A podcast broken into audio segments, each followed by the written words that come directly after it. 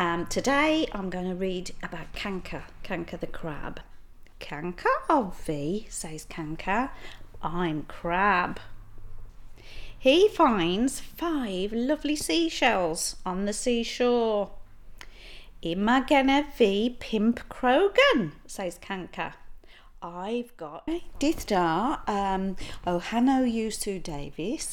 Hello, my name is Sue Davis. I uh, live in St Ives in Cornwall and I work at a nursery in St Ives also.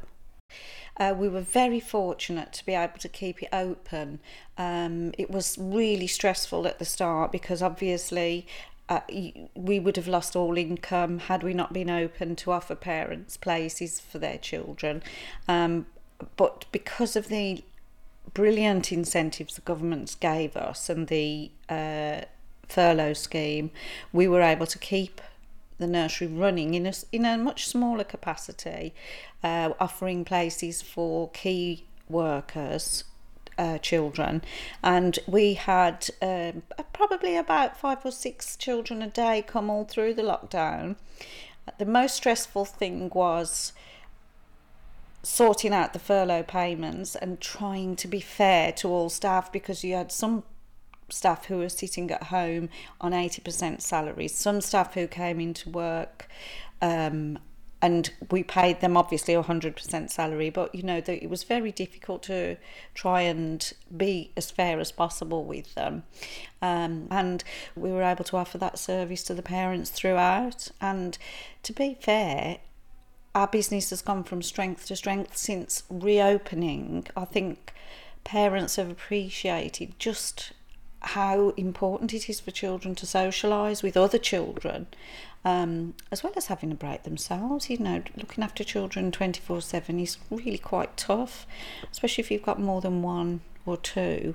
Um, but we have noticed a big difference with children's social skills that of the children that didn't attend during lockdown, um, a lot of them have lost their ability to mix so easily.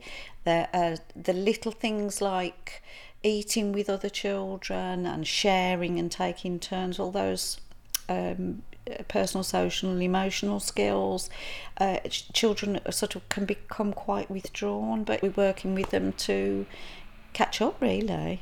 Ninzas Genevieve Travith. Now I've got nothing. And off he goes into the sea for a little swim. Bye, Kanka. I live with my sister and her husband. We had created a bubble with my son, who is a single parent. So we saw my grandson and granddaughter on a Sunday. Um, my sister Jan used to cook Sunday lunches for all the children, well, all our grown up children. And uh, we deliver it to their door on a Sunday and then all go on the Zoom and have Sunday dinner together. So we kept in touch that way.